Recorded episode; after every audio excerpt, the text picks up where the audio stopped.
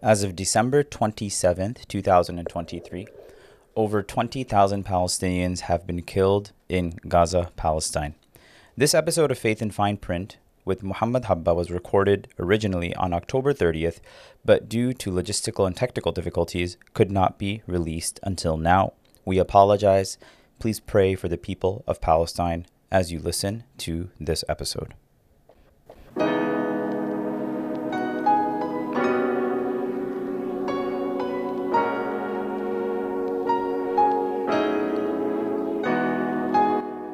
Everyone, peace be upon you. Assalamu alaikum. This is Nihal Khan back with another episode of Faith in Fine Print. This one a bit more timely, a bit more difficult for a lot of us to stomach, for those of us who are watching what is unfolding in Palestine, as we are seeing our brothers and sisters in Gaza and in the West Bank now being slaughtered com- completely without any regard for life, completely without any regard for their safety, completely without any regard for the fact that the majority of those that are being killed are children. I want to shortly bring on a guest of ours. We're going to have Mohamad Habehh from uh, American Muslims for Palestine. And uh, I wanted to play a clip that many of you may have seen recently. This was um, uh, Mohamad actually getting uh, arrested at the Senate Foreign Relations uh, uh, Israeli ambassador confirmation hearing, where um, he made a stand. He protested. He did the most American American thing you can do, uh, but they hauled him away instead. So let's take a look at that clip shortly before we bring him onto stage. Games. We need to make sure that the other nations and terrorist groups do not. Ex- not the time to play political games. How many bombs need to be dropped on Gaza before we over a ceasefire? How many children need to be killed? Our families are dying. Our families are dying. We need a ceasefire now. We need a ceasefire now. Ceasefire now. Ceasefire now. So that was Mohamad Habehh, who we're going to be bringing uh, to the stage. Assalamu alaikum, Mohamad. Wa alaikum assalam wa rahmatullahi wa barakatuh. How's it going, Nihal? I am good. How are you doing, man? It's um, it's been a long few weeks. It's been a long few weeks. Can you tell people a little bit about yourself, what you do? Yes. So for for those of you who um, have heard of American Muslims for Palestine, uh, I work with uh, American Muslims for Palestine, which is a national organization based here in the United States, based in Washington D.C. Uh, we have 12 chapters nationwide, and as an organization, we are dedicated to advancing the movement for justice in Palestine here in the U.S. Our work consists of education, advocacy, and uh, grassroots mobilization. Many of you guys may have participated in some of the events we've done. We've brought in hundreds of thousands of people to the streets all over the country in the past few weeks, including here in Washington, D.C., in New York in Chicago in Los Angeles and cities all over the nation. Um, as an organization, we're proud to uh, lead the Muslim community and be the, the lone Muslim uh, organization in the Palestine solidarity space. Um, as as uh, my role with the organization, uh, I'm the director of development, and I my my job is p- uh, basically going around the country, working with grassroots communities uh, getting them to engage in our work and, and, and building membership around the country. Now, um, coming back to what we were just speaking about in regards to the Senate Foreign Relations Israeli ambassador confirmation hearing, um, you know, a lot of people saw that. A lot of people, I think, um, commended you f- for that because of the fact that our government is not listening. Even though the majority of the world understands and sees the atrocities of what is happening in in, in Palestine, in Gaza, uh, to the Palestinian people. And not only that, it's been something that you know is ongoing, has been ongoing. People have been rooted, but until history, uh, you know, dictates to us, it's it's gotten to such a point where, and, and I don't like comparing atrocities and genocides, but we're at the point where, in comparison to Bosnia, where 8,000 plus people were murdered in the uh, in the span of a week, we're we're at that number. and We're probably going to surpass that number. Yet the entire world is quiet. Um, why do you think that the world is just looking away? Like is it something that is our problem or is there propaganda that we're being put forward to ourselves are we not humans like what do you like what do you see the root cause of that as I mean, I, I, I honestly wouldn't say that the world is looking away. I think the world is watching. I think the world knows who the oppressor is and they know who the oppressed is. I think the world sees what is going on and they're not afraid to call it out. That's why we're seeing so many mass mobilizations. You know, I talked about the United States, but in other countries around the world, in Paris, in London, in Istanbul, in countries all over the world, we're seeing hundreds of thousands, if not millions of people hit the streets, call for justice, call for peace for the people of Palestine, for the people of Gaza. So I think the world knows what's going on and they're openly calling it out. And I think in the past week, we've seen democratic countries around the world uh, start to openly call for a ceasefire. We're seeing European nations, we're seeing the UN. They're all openly calling for a ceasefire because they're horrified by the atrocities that are taking place, by the the the un the unnecessary damage to civilian infrastructure, the the countless number of innocent people who are being murdered. Just today, uh, just today, uh, Save the Children USA uh, came out with a uh, statement talking about how more children have been killed in the current attack on Gaza than have been killed in every single conflict, every single conflict in the past three years. Now, this isn't a Palestine organization. This isn't a Muslim or Arab organization. It's a, another human rights organization that is dedicated to children that's coming out and saying that the amount of children being killed doesn't make sense. So we're, when we're talking about what's going on in Gaza, the majority of people killed so far, we said 8,000 people have been killed. 3,500 of them are children, and and more. Uh, over 2,000 of them are women. That's that's more than half of the people who've been killed. And I think that the world sees this and the world understands this. But where where is the problem? Where is the disconnect? The disconnect comes in in one place, and and I think this is the major problem that we see the disconnect is with the governments of certain countries, starting with the United States. The disconnect is with President Biden. The disconnect is with the United States Senate. The disconnect is with the United States House, uh, where we're seeing right now only a handful of members of Congress are even calling for a ceasefire. There was a, a bill, a resolution that came out a few weeks ago where on, as of now, only 15 people are, are signed on, if, if I'm not mistaken. So that's where the disconnect is. That's where our problem is. But then here's the other question that comes up. Uh, in that UN resolution, right, it was like a handful of really interesting countries like Croatia, for example, mm-hmm. or like America or Papua New Guinea. I, am just curious. Um, when when we talk about, for example, again, looking at the way America responded to Ukraine and Russian aggression, looking at how America responded in the 90s towards Bosnia, why is it so difficult to just say that children are being killed? The majority of people who you're calling terrorists are just children. Like, why? Why is that? Like what is and, and, and i say this as us a lot of us that are born and raised in america we pay american taxes but yet that voice that we try to give to the palestinian people in palestine who are dying just falls on deaf ears.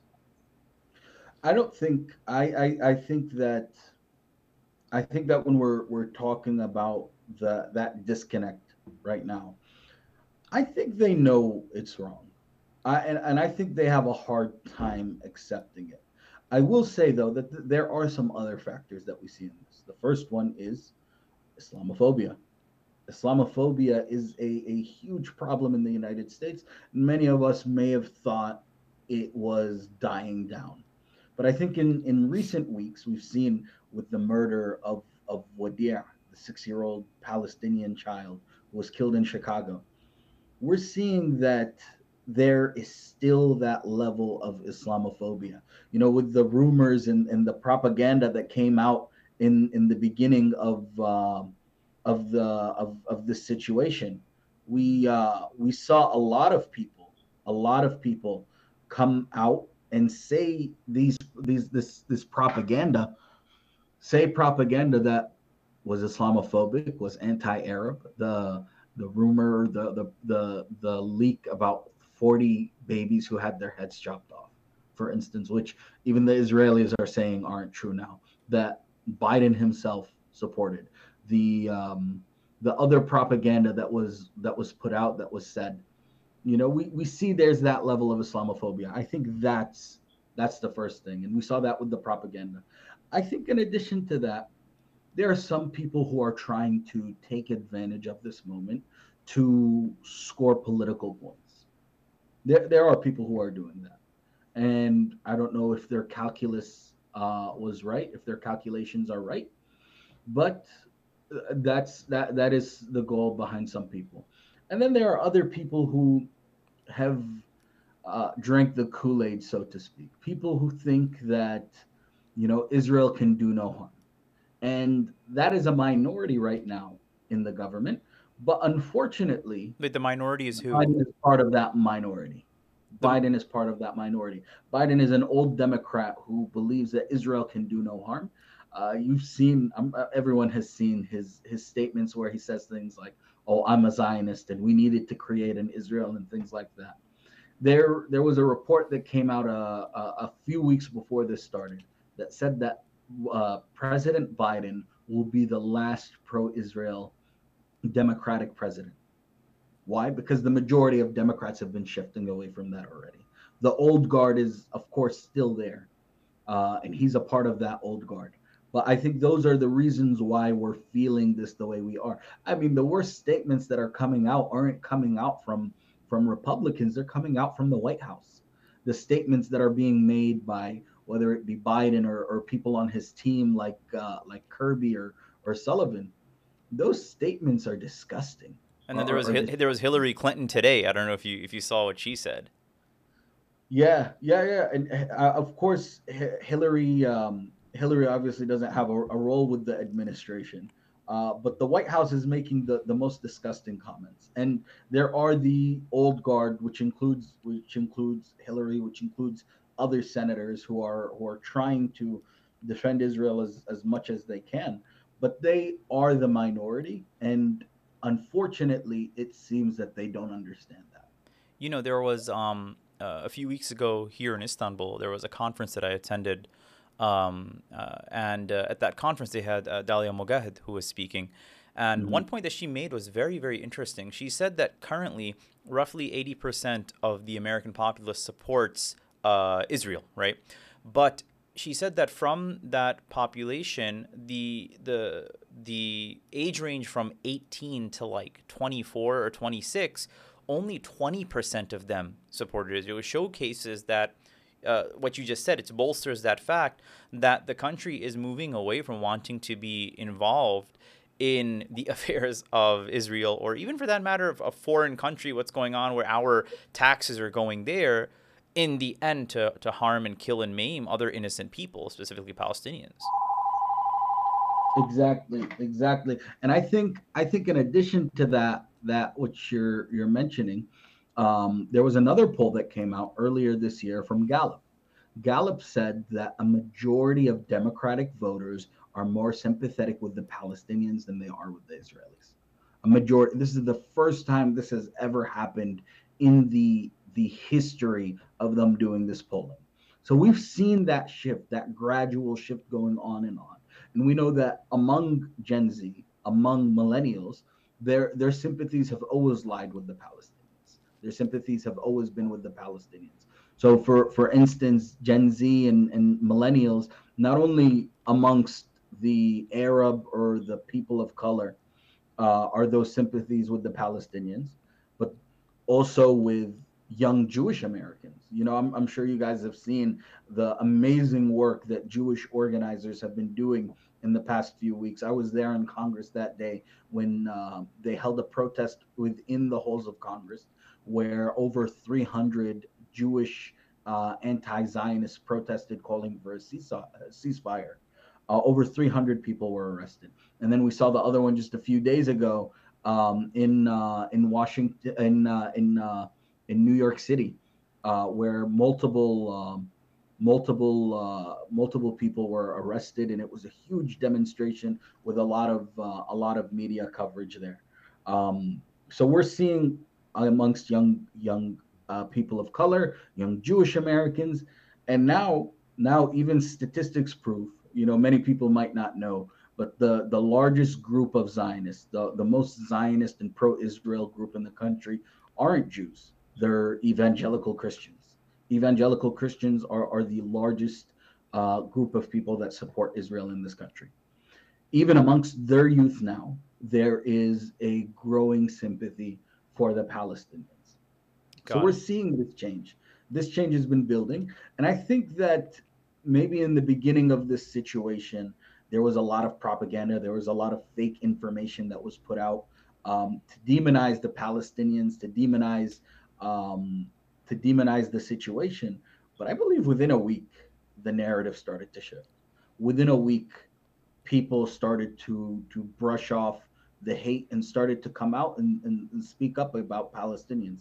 And not it isn't just us, it's everyone, everyone in our coalition, whether it's uh, young black Americans, young Jewish Americans, all all people of color have been coming out and speaking proudly uh, about what's going on. And I think I think we're even seeing a shift amongst the political establishment. Just a few days ago, multiple multiple uh, former members of the Obama administration came out and started talking about how what Israel is doing is is not justified. Yeah. Um, they, were, they said things like, "Oh, we condemned Hamas, but we can't let Israel keep doing this.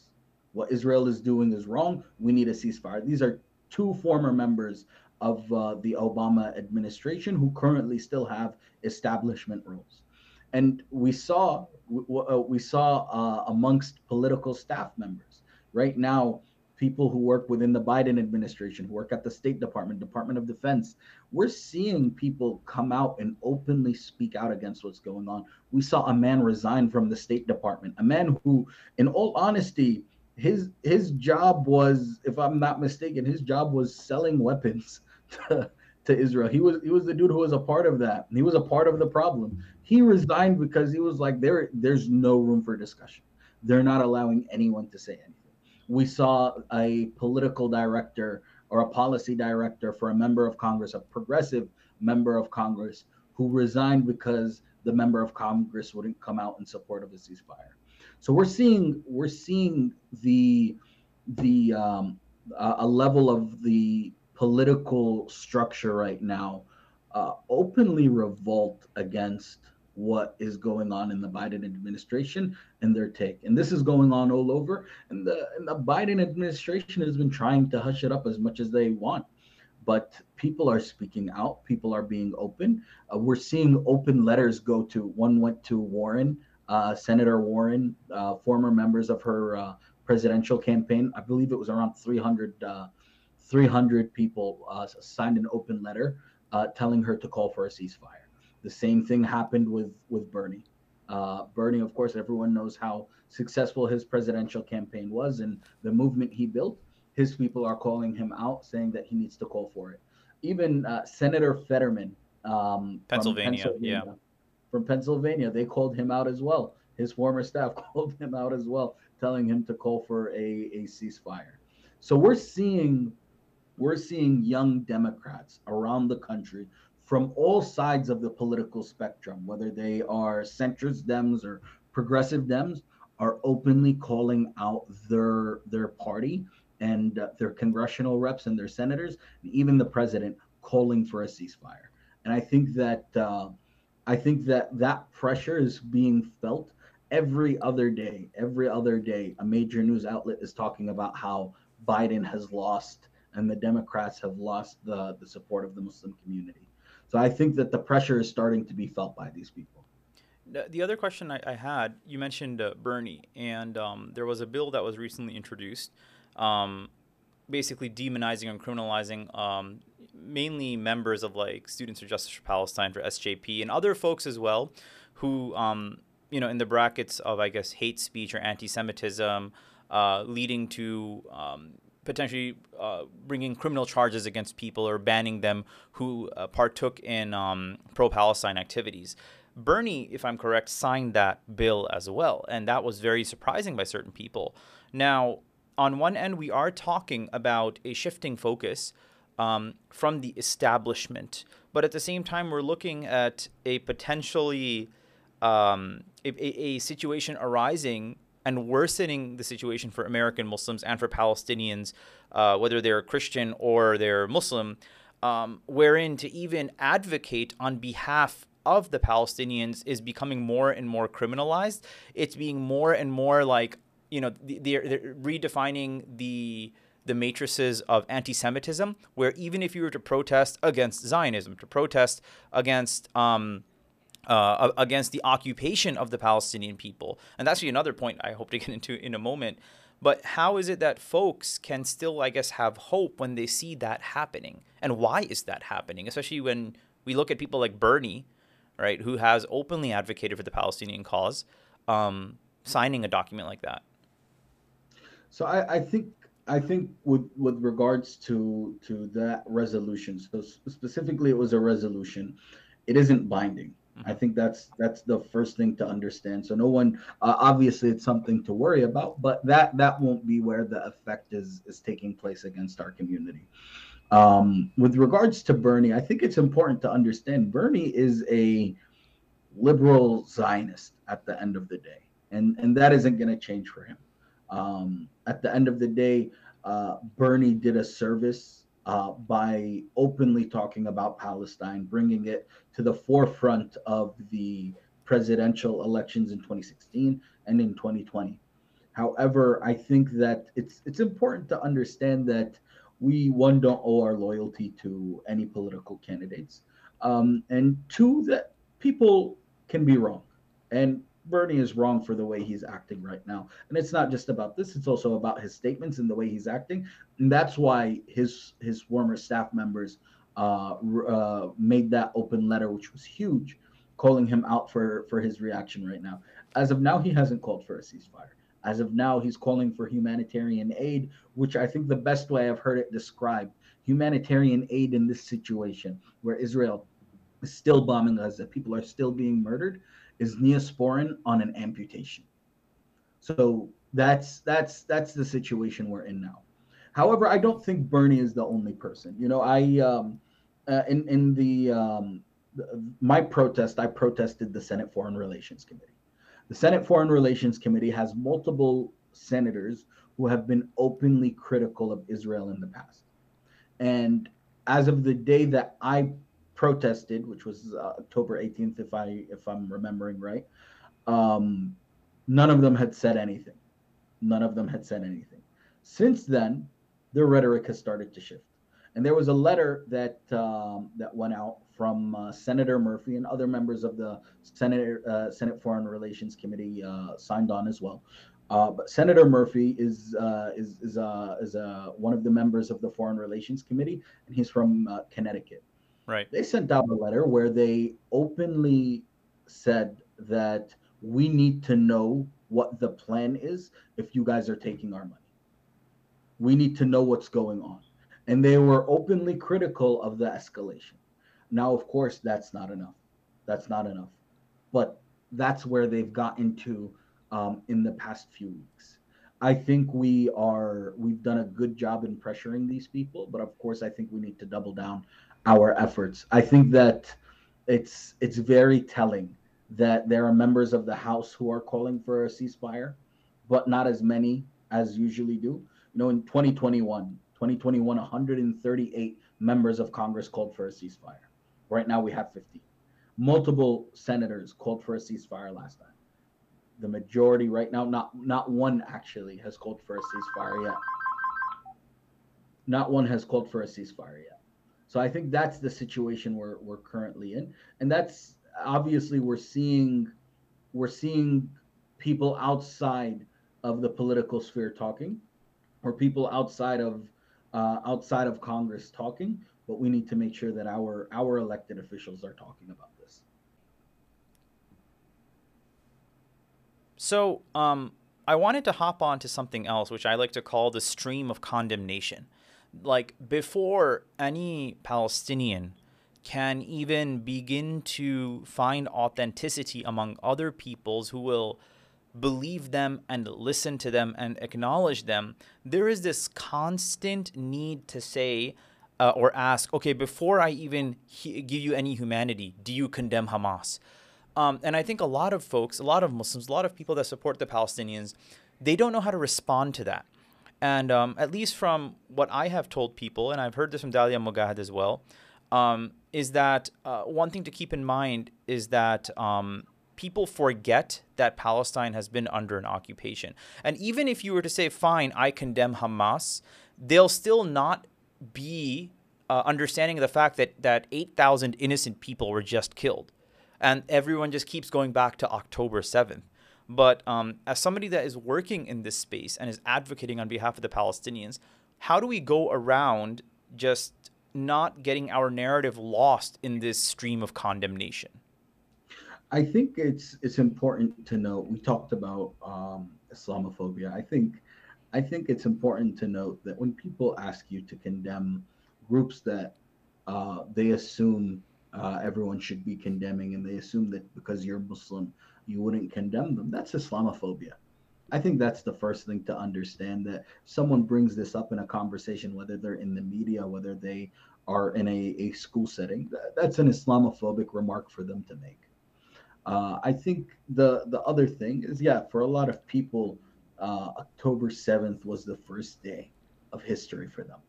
They don't understand that Palestinians, or maybe they purposely ignore the fact that Palestinians have been dealing with Israeli occupation for over 75 years now.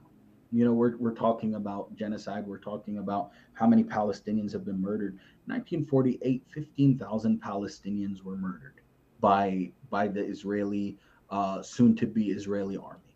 Uh, they over 531 villages were depopulated, were ethnically cleansed by the Israelis, with the majority of, of those who were forced to become refugees. Uh, over 70, uh, 750,000 people were forced to become refugees, uh, became internally displaced. You know, people who were forced into the West Bank or forced into Gaza. You know, we, we, we talk about the different stats in Gaza 70% of the population of Gaza right now are people who became internally displaced refugees uh, who were forced to leave their homes, which are just miles away from Gaza, just a few miles away from Gaza. So I think that those are those are things that people purposely forget. But you know what else they forget now? They forget that Gaza, which has been under military occupation for, for decades now, which has been uh, uh, under a, a uh, inhumane blockade, inhumane blockade since 2000 and 2007. Since 2007, they've been under blockade. What what does that mean? That means nothing gets in and out without the Israelis' approval. That means that the water there is unsafe for human consumption. 90% of the water in, in Gaza is unsafe for human consumption.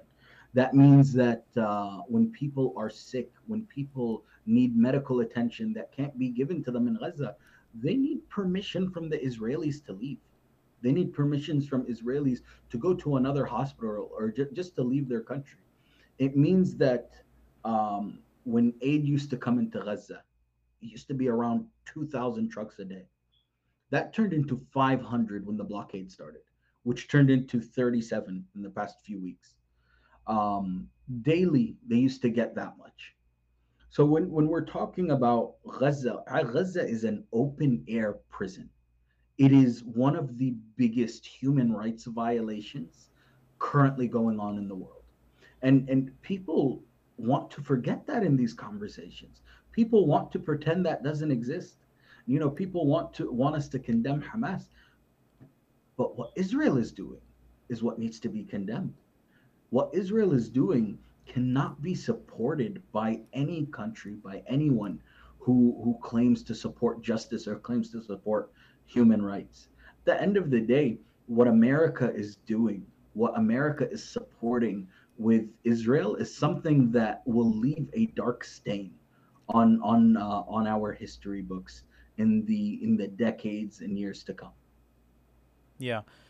And, and I think this is part and parcel of the greater conversation that's happening around this is that when we're using terms like occupation or we're using terms um, you know, like these, these are legal terms that the UN is using. It's not just Palestinians using this. This is being used by 120 countries, which is the entirety, the majority of the world. Of the 196 countries that uh, that are part of the UN, uh, 120 of them are using this word, and they're indicating that um, that this violence that is occurring fine you want a condemnation here you go right? And I, i've even said this to people. I, I had somebody that like reached out to me um, who, who was like oh how dare you support hamas? Like i actually had shared a picture um, of me in palestine sitting in front of the dome of the rock. And you know if anybody goes to palestine one of the things that's written all over uh, palestine is inna a'idun like indeed we will return and it's it, mm-hmm. it, it's a term that's referring to the fact that the people that were kicked out during the Nakba, the people that became refugees, the majority of those people that are, that are in uh, Gaza that may have been from the north, that may have been from Akka, that may have been from Ramallah, that may have been from Jerusalem, that indeed we will return to those places. And you hear things like, at least for me, this guy's like, oh, where is your Islam of peace? I'm like, look, man, the IDF is killing people over there, and I'm not asking you, where is your Judaism of peace? So this mm-hmm. equivocation that um, that that that people are causing by saying that you know can you can you um, can you condemn it? It's a form of confusion because you're going away from the fact that this is not something that started on October seventh, right? You you want the condemnation of the killing of innocents? Yes, everyone will agree innocent people should not be killed non-combatants are not to be uh, reckoned with but when a disproportionate response is then put forward by this government which is interesting because if you look at like the times of Israel and stuff like that, they're the ones that are also sanctioning Netanyahu for what he's doing. Mm-hmm. But you know, um, uh, it's just, I think another another important point, Nihal, is you know people people are have, show their true colors in situations like this. You know, people are upset about hostages, and, and rightfully so. Be upset about hostages. But you know what else? Let's be upset about the uh, 1,200 Palestinians who are in Israeli jails in administrative detention. You know what? You know what that means? That means that these people are in jail right now for for no reason. Their lawyers don't know. They don't know, and they're they're just stuck in Israeli prisons no, with no reason as to why they're there. 1,200 people. Let's be upset about Palestinian children. We mentioned uh, almost 3,500 3,500 Palestinian children have been murdered. We, we, we talk about, you know, sexual assault, rape. There are numerous human rights organizations that talk about how that is a, a tool, a weapon used by Israel, by Israeli soldiers against Palestinian children and against Palestinian men and women. When people are telling you that they are upset about something, when people are telling you that they're upset that this is going on, it's important to remind them that yeah, this this has been going on. Let's condemn all of it. If if you guys are only upset when it happens to one group of people and not upset when it happens to another, that's that's not only shameful. That's that's disturbing. That's disturbing. So I think that it's uh, when when going back to the earlier question, when people want us to condemn, I, I'll be honest with you. I think the most important thing to condemn is the 75 years of occupation, oppression, and apartheid that Israel has been committing against the Palestinian people. Yeah. The, the other thing that I actually wanted to bring up, um, I mentioned certain organizations at the beginning of this podcast. I mentioned um, Amnesty International, the UN, um, uh, the, what do you call it, the Constitutional Center for Civil Rights, and whatnot. And you would think that these are like major organizations. You can't deny what they have to say, but you have orgs like the ADL, right? The Anti Defamation League, uh, saying that uh, these organizations at a national level are um, some type of a cabal that are just trying to push forth anti Semitism. I find it so interesting that um, on one end, again, making uh, making these comparisons to get us to think to look at how these same organizations would be endorsed and promoted when if they talked about Ukraine, but then they would be sanctioned and silenced if they spoke about Palestine. It's just interesting the, how that um, comparison comes out to be. It's um, I, I mean I, I think the ADL has proved for for decades now that they are not a reliable source uh, on on anything justice related. Um, uh, just a few years ago, actually, there was a, a large, diverse interfaith group of organizations who openly called out the, the ADL, and they, they ran the Drop the ADL campaign, uh, which which had dozens of of organizations uh, take part in it. So the ADL has, has proved themselves for a while, and and you know, when we talk about organizations like Amnesty International and Human Rights Watch and, and these organizations, I think it's important, it's very important to note they're not pro-Palestinian orgs. They're not. Uh, and and they're they're they're international organizations that, in all honesty, when they write their reports, they talk about uh, war crimes that happened um, on both sides. They'll, you'll see in their reports they also condemn Hamas. So they're not they're not some organization that uh, is you know strictly pro-Palestine or something like that. They're a national uh, human rights. Uh, they're an international human rights org that does this type of stuff.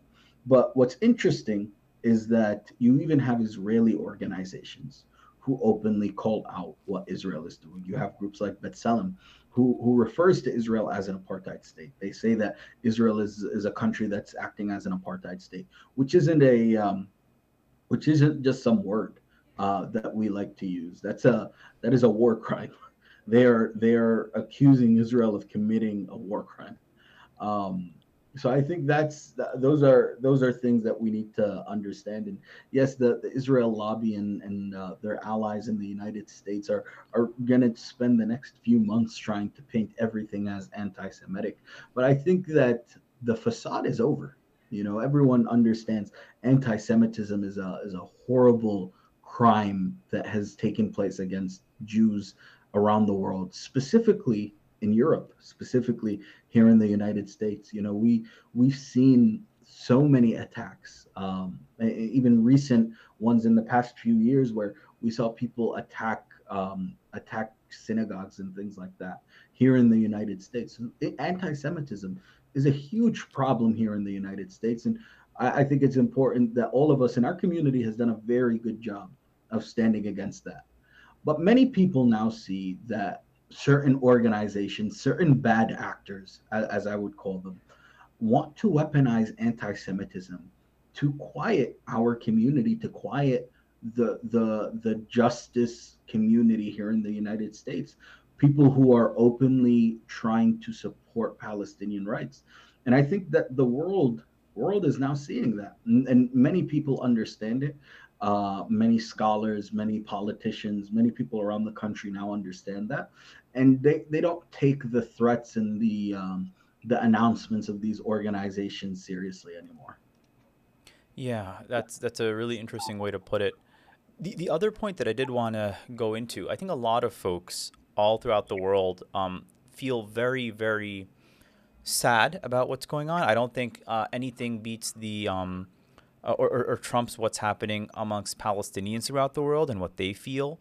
Um, but then people that are in that outer circle, such as other Muslims or other human beings that want to sympathize with the Palestinians, they don't know what to do because of the fact that um, everything that uh, you would think that somebody would do in the case of the oppressed and the oppressor, where you recognize who the oppressed are and who the oppressor is, um, people kind of disappointed. Uh, a, lot, a lot of people were disappointed by looking at what the global reaction would be. But for folks that are uh, in different places throughout the world or in the United States, what can they do? Does calling your congressman really help? Will that make a difference, especially if that congressman already has an agenda lined up for what his next five years or her next five years look like in office?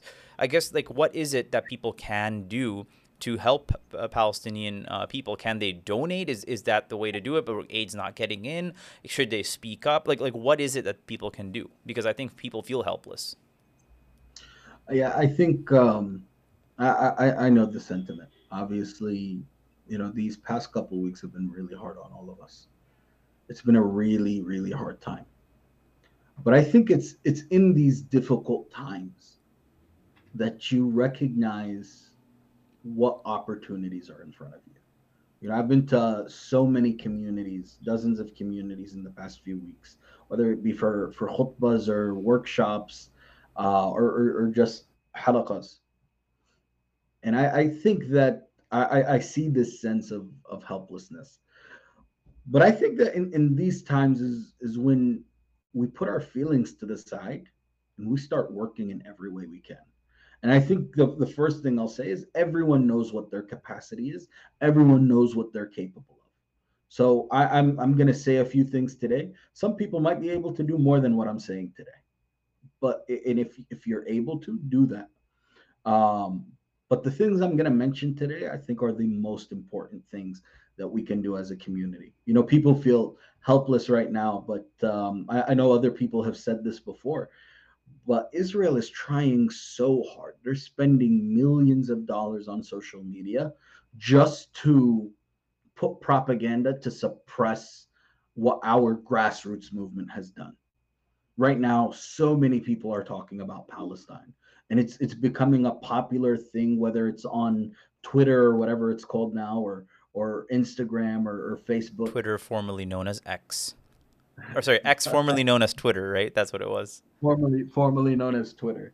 Um, you know, they're spending millions of dollars. They're meeting with the executives of this company just to counter the Facebook posts or the Instagram posts we're putting up, the random story that you didn't think mattered. Um, you the, know, the we, shadow banning, the, right? It's just like you're seeing the, the shadow banning is crazy. The shadow banning is crazy right now. Like I remember on um, my stories, like I'm I don't have a zillion followers, but like I remember I just put up a few things and stories that usually get like 500 views got like 20 views. And then I put up a picture of me like eating ice cream or something and suddenly like oh now all the Palestine f- like posts got uh, unblocked or something. it's uh on on Twitter, man. I'm I'm I'm I'm, I'm sorry on uh, on what's it called again on on X and on uh, on TikTok. I'm struggling. You know, my videos that that used to get thousands of views are are getting uh, 20 or, or 16 within an hour. Um, so yeah, the shadow banning is is crazy. And then uh, you have the Israel lobby, which spends millions of dollars to affect the politicians who are changing their minds based on like calls we're making. So I think it's important this in this moment that even if you don't think you can see the effect of what you're doing, to understand it has an effect. I think the first thing that I'll say, and the most important thing that I can say, is right now is the time for political advocacy. Right now is the time to be talking to your Congress people. Right now is your time to be talking to your senators. Now, now why do I say that? It's that the White House will only feel pressure to change based on uh, how the rest of the forms of government, whether it be the Senate or Congress, how they change. So if we start getting senators start openly speaking out in support of a ceasefire, that changes their plans, that t- changes their considerations. So do you think so that think if, if Muslims thing. in America right now got their act together and masajid, for example, or churches started saying we need to get onto this uh, senator or this representative who represents my district that's sitting in DC, that will make a difference. You're saying? I I definitely think it'll make a difference, and and here's why I'm I'm saying that. Right now, there there have um, there have been uh, there are three examples of how Israel responds to uh, American requests. Um, when uh, when the 37 or however many trucks went into Gaza, uh, Israeli media started questioning uh, the Israeli defense minister, Gallant. They asked him, Why did you allow uh, aid to get into Gaza after you said you wouldn't allow it to go? And he said that this was a special request from the Americans, and we are in no position to say no to them. That, that's example one. That happened just a few weeks ago. Uh, this weekend, this weekend we saw communications cut in Gaza if I'm not mistaken. This weekend we saw that. Um, a uh, uh, a uh, an article came out just just last night that said that uh, the reason why communication has been going back up in Gaza, which which uh, many of us see it's been going back up. All the people we follow on Instagram and uh, Al Jazeera and them are, are able to to go live now and things like that because communications went back up they said that the reason why that came back up is because the Americans pressured the Israelis to do it. But what does that tra- what does that translate into? The Americans pressured them. Is that because Elon Musk wants to put a satellite, or is that because people picked up their phones and said that we don't want this? This is this is because the American government, and I, I think specifically the Biden administration, uh, expressed concern and said, "Yeah, we're not going to allow you to do this." And I think the best example of of American pressure, uh, and and what I mean by American pressure, is what happened in 2021 in 2021, there was a, a, book that came out earlier this year, and there was an excerpt from it talking about Biden's re, uh, response to uh, the 2021 attack on Gaza. Um, and it said that Biden, the day the day that the the ceasefire was announced, Biden called up Netanyahu and he told him, uh, "It's over. This ends today." by the end of that phone call, the ceasefire negotiations were uh, uh, were held and uh, there was an agreement. That shows to me, and I, I hope it shows to everyone else, that if America wanted to, in this moment, if they wanted to, they could end the attack on Gaza. They, if the Americans wanted to, and they were to uh, force the Israelis to to stop, they could. The unfortunate part is that right now the Americans have a weird policy, specifically Biden, where he doesn't openly talk about what he's talking to the Israelis about, and he's he's not openly critical of his allies and things like that, which is why we're seeing the disgusting comments that are coming out from him. Right now, Biden doesn't feel pressured uh, to end the ceasefire, or if he is feeling the pressure, he's not feeling it enough. It's our responsibility to stop that, and Biden isn't the only powerful person many of us live in states where our members of Congress or our senators are very influential. I'll, I'll give you an example. If you live in New Jersey, um, Senator Cory Booker is on the Senate Foreign Relations Committee. Senator Cory Booker has not called for a ceasefire yet. New Jersey has the largest percentage of Palestinians in the country. It's shameful that he hasn't done it yet. It's up to us to make him do it. It's up to us. If you live in Virginia, if you live in Maryland, your senators are also on the Foreign Relations Committee. Um, and in, in communities around the country, whether it's Chicago, our senators, our congresspeople, our, our leaders um, in Congress and in the Senate. So we need to first, I, I think this is a wake up call for many people. Figure out who your representatives are, figure out who your, your senators are, and reach out to them, call them, we're, we're hearing from some offices they're getting 400 calls a day from our community. Wow. 400 calls a day. Ima- imagine they're getting it beat in, uh, beat into their their notebooks that bad that this many people are reaching out. But also, it's about going in person, going to their offices and talking about what our concerns are. So I think that's that's the first thing I'll say. And it's it's it's easy to say, oh, it doesn't work, but the effects are there and, and we see that the American government has the power to stop this. You know, a lot of people now want to talk about, oh, well, the Muslim countries aren't doing anything. Muslim countries also respond to the United States. So I think it's important for, for people in the US specifically to understand that their first obligation, their first course of action is to reach out to your elected officials. Um, the second thing I will say is to be educated and educate those around you there was a stat that came out in a few uh, uh, a few years ago. Uh, in this report, it said that the more Americans learn about Israel, the less they like it. The more Americans learn about Israel, the more they start becoming sympathetic with the Palestinians. Because no person can see the harm, occupation, oppression, apartheid that Palestinians are dealing with and think you know what, I'm gonna side with the oppressor. No one can do that. At the end of the day, we, we have this sense, we believe that everyone has this level of fitra where we people understand what's good and what's what's uh, what's what's bad. So people understand, people will be sympathetic, but it's up to us to educate those who are around us, educate our friends, educate our colleagues. You know, none of my friends, I don't have a single friend, whether Muslim or not Muslim, who isn't pro Palestine, who isn't doing their part it's up to us to make sure that our friends, our contacts, our colleagues are are are on the same um, on the same page as us. And I think that that educating ourselves right now, because many of us might not know exactly what's going on. And there are tools out there, and I'll recommend anyone who wants to learn more about what's going on, go on to our website, ampalestine.org. Learn more about what's going on. We have a lot of resources over there, uh, ways for you to take action. Go onto our website and learn more about what's going on. And I think the the last thing I'll say, I think that um, you know we um, and, and, and this is a mix of both think the most important thing that we should be thinking about right now is how does how how engaged should I be politically moving forward?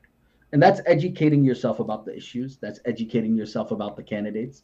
You know, there are elections coming up next year. There are primaries coming up next year.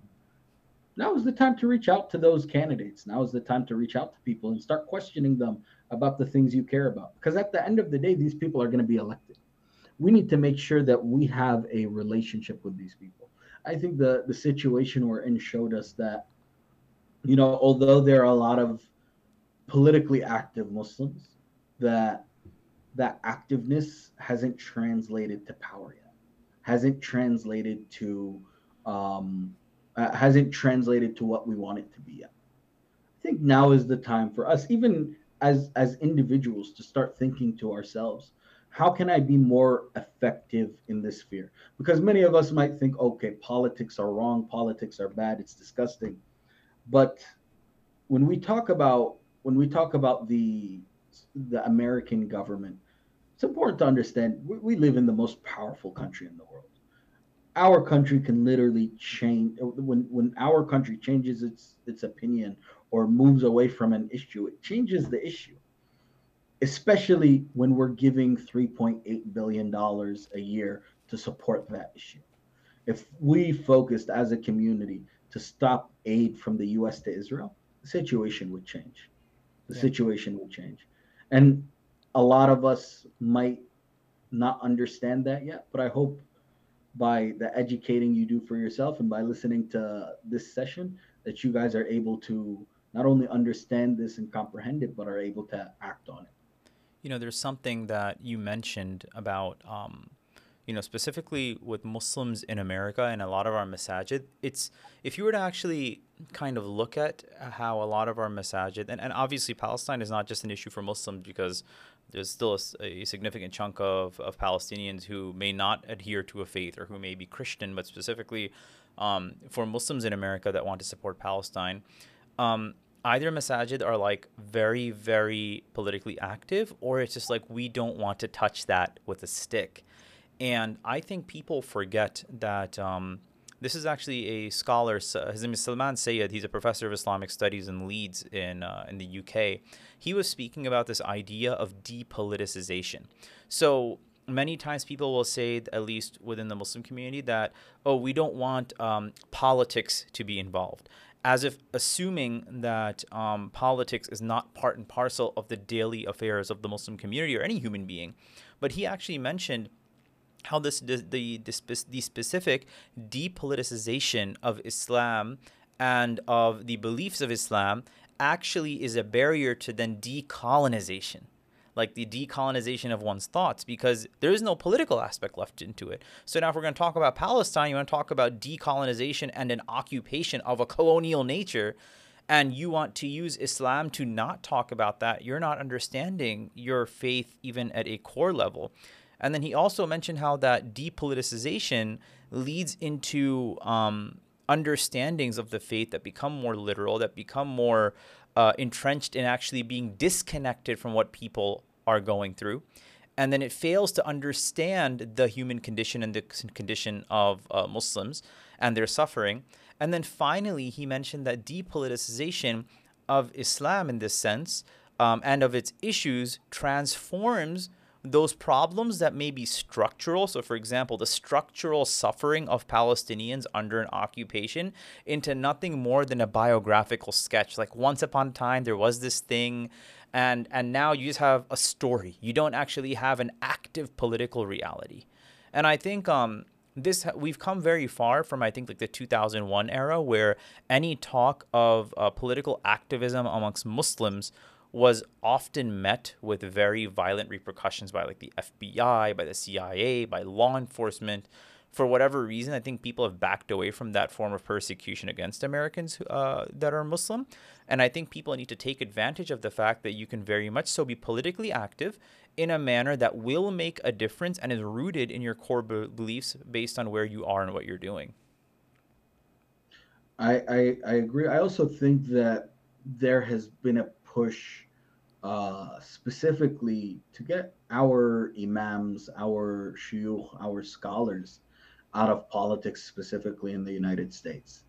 And I think that um, there was a concerted effort in the past few years to keep them out by bringing up issues that we might not agree with or, or that Muslims might not agree with morally and things like that. But the truth is, it's important that, that our scholars specifically get involved in this work, educate themselves, and get involved in this work, uh, and help guide their communities. I don't think you know a lot of people have been reaching out to me talking about like national initiatives and stuff like that. I think now is not the time for a national initiative.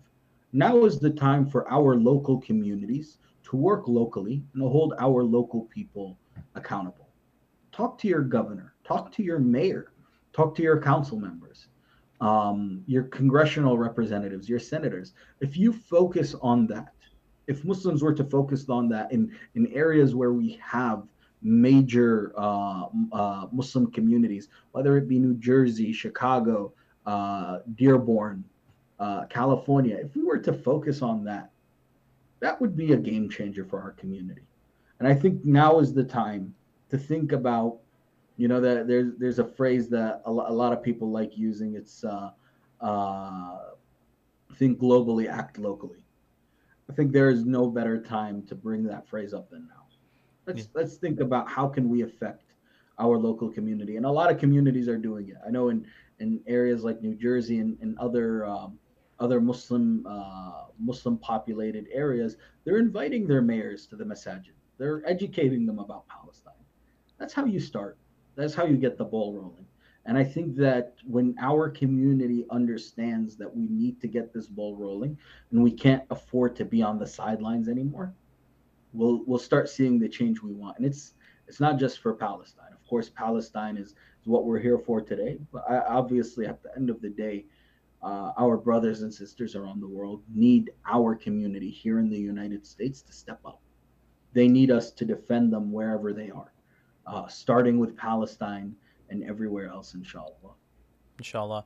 And I think also, um, just kind of mentioning as, as an endpoint, as a non Palestinian, right, uh, as somebody that um, actually comes from, uh, my family's from India, right, we have to also understand what occupation looks like in a culture that we may not be in a culture that we may be familiar with. So like in the case of India you have the occupation of Kashmir. It's the most militarized place on the face of this earth. And for those of you that are listening or watching that are not Palestinian, I know for me one of the, the things that hit me really hard was finding out about our local Imam Sheikh Muhammad Qatanani who lost 15 members of his family at the hands of a Israeli Defense Force, uh, you know, airstrike, in which 15 people died, four were children, and guess what? None were Hamas, right? And and I think that it's that really hit home because we often hear about this as something, a struggle happening in a different land, or somebody may join up in wanting to support the Palestinians because of the fact that other people are doing it, which is good to do. But I just wanted to personally share that I just felt terrible to to hear that and we know for those of us that know Sheikh Qatani, the, the, hell he's been through um, for the last like 15 years of his life of having his citizenship almost taken away, from having been deported, from having been tortured by the IDF.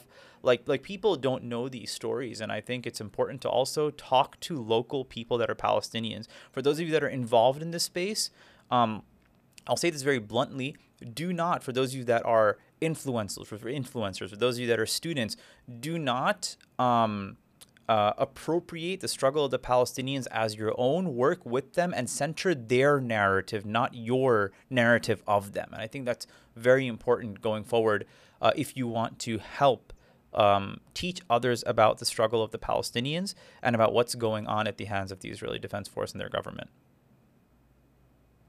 Definitely, definitely, and I'll I'll um, I'll say this I know that a lot of us feel like right now the the work we're doing uh, might be in vain. You know, Nihal mentioned um, our sheikh in Jersey. Uh, also on on our team, we have two Ghazawi staff members. Both have lost multiple family members in this situation and in, in this current onslaught. And I know right now a lot of us might feel that there's not much we can do. Uh, but I had a friend remind me earlier, um, earlier when, when, when this all began, the first ayah of, of Surah Al-Isra. You know, the first ayah of Surah Al-Isra where it talks about how our Prophet sallallahu alaihi wasallam uh, uh, made the uh, migration. He went from uh, Mecca to Jerusalem, and it talks about how blessed the land of Al-Aqsa is, how blessed the land of Palestine is. And how does the ayah end? Innahu huwa sami'ul basir. When talking about Allah, it says that indeed Allah is the all hearing, the all seeing. It's in moments like these that I, I remind myself and I remind you all that Allah hears every dua we are making.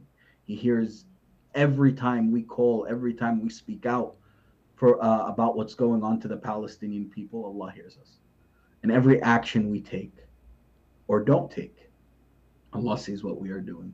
And we ask Allah to accept from us and to bless our efforts and to grant justice to our brothers and sisters.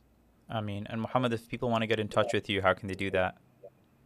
Um, if anyone uh, would like to reach out, you guys could um, uh, reach out to me on, on social media, um, search me up, or you guys could reach go on to ampalestine.org uh, and send an email to our email address right there, and you guys would be able to reach out to us, inshallah. Thank you so much. This has been an episode of Faith in Fine Print with Mohamad Habehh and myself, Nihal Khan. Hopefully, see you all very soon. Take care and assalamu alaikum.